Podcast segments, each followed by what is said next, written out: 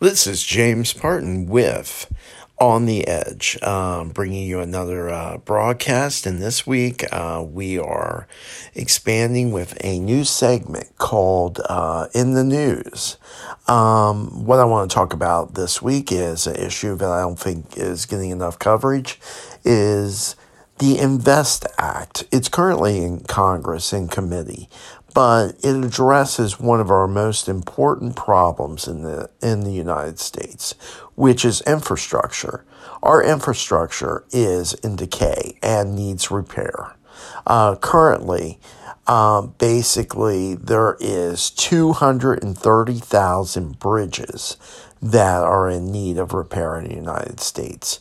The Department of Transportation has determined that 81,000 of those need to be replaced, and another 47,000 are structurally um, deficient. So, you know, if you've ever drove down, you know, a highway and you've passed a bridge and you've seen large chunks of uh, that bridge, stone, cement, other things falling, um, that's an issue. And if you've seen, um, you know, some of the statistics, I know in Cincinnati, uh, we're concerned about, um, you know, our Brent Spence Bridge and that it might need uh, replaced or repaired. Uh, there's been numerous accidents over it on it over the years. And, um, you know, it's also been found to be structurally unsound. Uh, it's one that, one bridge that we've been trying to get replaced or at least repaired for years. Uh, but, you know, um, we do not want in this nation to have bridges collapse. You know, it's happened before. It's going to happen again. And the reasons why is we're not spending enough money on infrastructure to build up our core. And um, basically, I think it's something that we need to look at. So, what the Invest Act does is it provides funding to replace and to build and to look forward, you know, into the future uh, basically, um, you know, some of these issues that need to be addressed can be addressed. Other issues that the Invest Act is addressing is our need for more mass transit in this country. There's over 10 billion trips that are done each year on mass transit.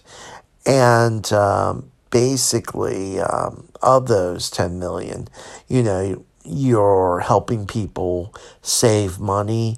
You're good for the environment. It's like 40% less uh, greenhouse gases and emissions as a result of those people using um, mass transit, as well as it's safer than most uh, transportation modes.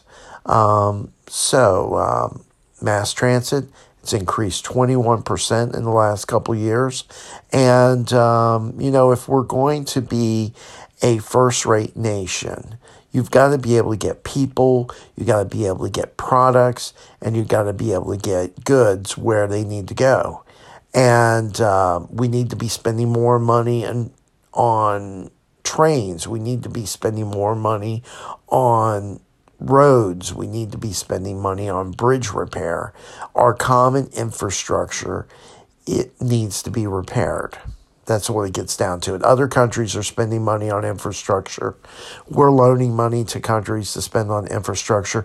Amy China has been, over the last several years, has been building and building and building in their country. And they know one of the keys to development and becoming a first rate nation is infrastructure.